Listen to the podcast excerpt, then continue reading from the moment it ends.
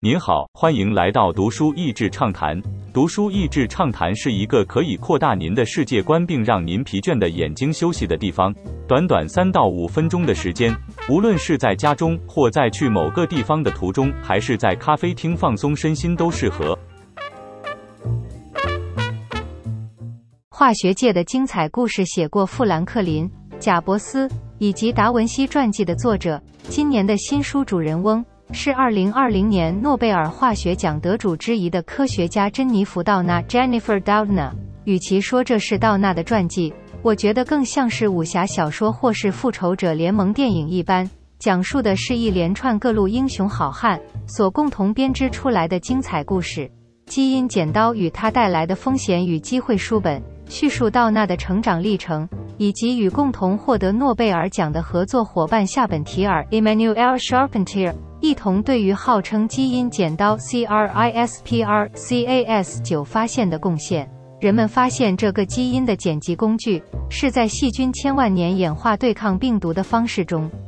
一旦用到人类细胞时，突然让人们可以改写基因了。书籍的后半部在探讨这样可能性所带来的希望和危险。同时，适逢新冠肺炎冲击世界之际，这些 RNA 相关的研究突然有一个共同的敌人需要面对。从基因螺旋体的发现开始，一连串许多科学家的叠加与突破，充分地彰显了科学研究界竞争与合作的微妙关系。这本书的作者很有诚意地采访到各路人马，各自的说法，在激烈竞争要成为第一个发表论文的。或是获得奖项支持自己实验室的过程，那种激烈的竞争过程，作者都有非常细致精彩的描述。多元的科学家为了同一个目标努力。另外一个很有趣的是，进入生化研究领域的科学家是如此的多元化，他们带着不同的背景和引发兴趣的点，加入了这场解密生命密码之旅。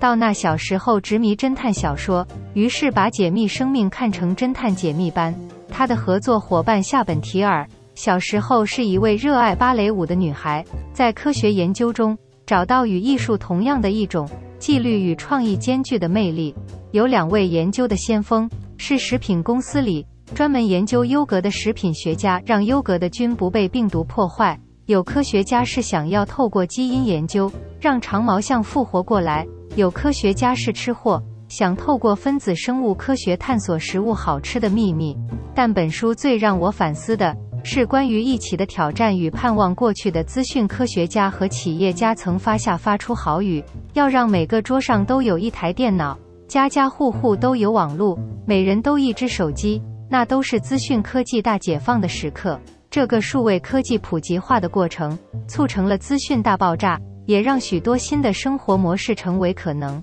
但是生化科学也可以用这样的方式思考吗？光是基因改写就产生了极大的道德讨论。一开始利益良善的想要歼灭一些疾病，例如癌症、阿兹海默症以及精神分裂症，一不小心变成是基因筛选的工具，有可能加速让这世界更不平等。科幻故事《美丽新世界》的题材，而面对新冠肺炎这样的冲击，如果家户都有测试能力。是否会让对抗任何病毒疫情都可以更快战胜呢？书中没有给予答案，但却清楚地指出，人类后面许多的问题是没有办法不影响他人的，不论是小至社群之内，或是大至国家之间，就像气候变迁一样，要有能力一起共同做出智慧决定。同时，这次新冠肺炎的冲击。让这帮原本互相竞争甚至敌对的科学家们，突然必须团结起来面对共同的敌人。也因为这样，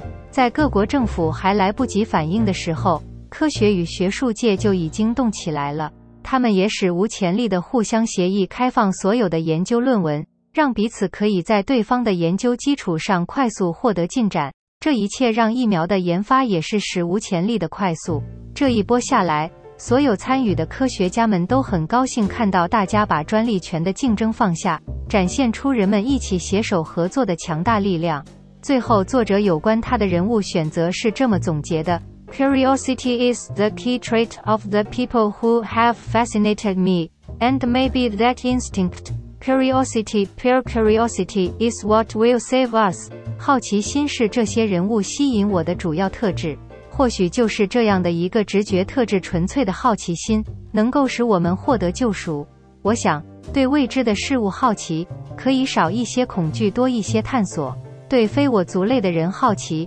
可以少一些敌意，多一些同理。